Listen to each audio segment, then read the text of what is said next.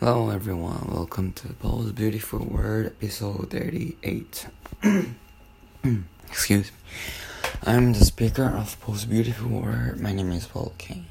Uh, for those who are new in my podcast, I will mainly introduce about my podcast. In my podcast, I will talk about two things. First is one thing that I'm appreciate, and second is one thing that I have learned from today. Yes, so for the first thing that I'm appreciate is uh, if you had keep on listening to my episodes before, I mentioned that I'm not going to school for this week too.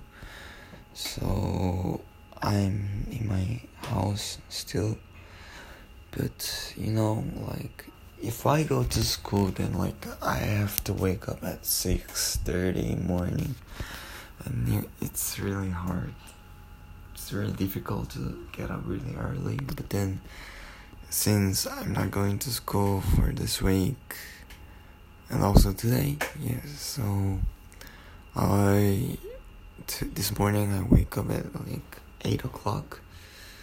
Yes, for me, eight o'clock it's really uh, late because I usually wake up at 6:30 but if I can wake up at 8 uh, it'll be so good. So I'm really appreciate I'm I'm really like sad because I cannot go to school like because of the virus but I'm really appreciate I can still sleep until like 8 o'clock. Yes so that's the appreciate thing. And next thing that I have learned from today is uh, for most of the Koreans, uh, for the letter D, A B C D, D, um, they just try to pronounce the sound as the the the sound. So, especially also in ed- education because as you know the spelling is E D U C A T I O N. So there's D. So but like most Koreans think D will be the sound. So they pronounce as ed, edu ed, education education education.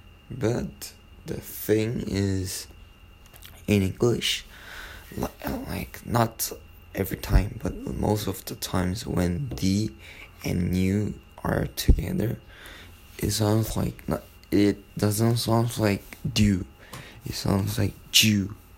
So there are some examples are individual and schedule, graduate, procedure. So all of them all of them has D U but then they all sound like Jew. Yes, so that's the thing I have learned from today. For me, I also thought that it is the due sound is correct, but I realized that sometimes there will be Jew sound, education, schedule like this. So for me, I also try to pronounce correct. Yeah, so that's the thing I have learned from today. That's it for today. I hope you guys enjoy and see you in next episode. Bye bye.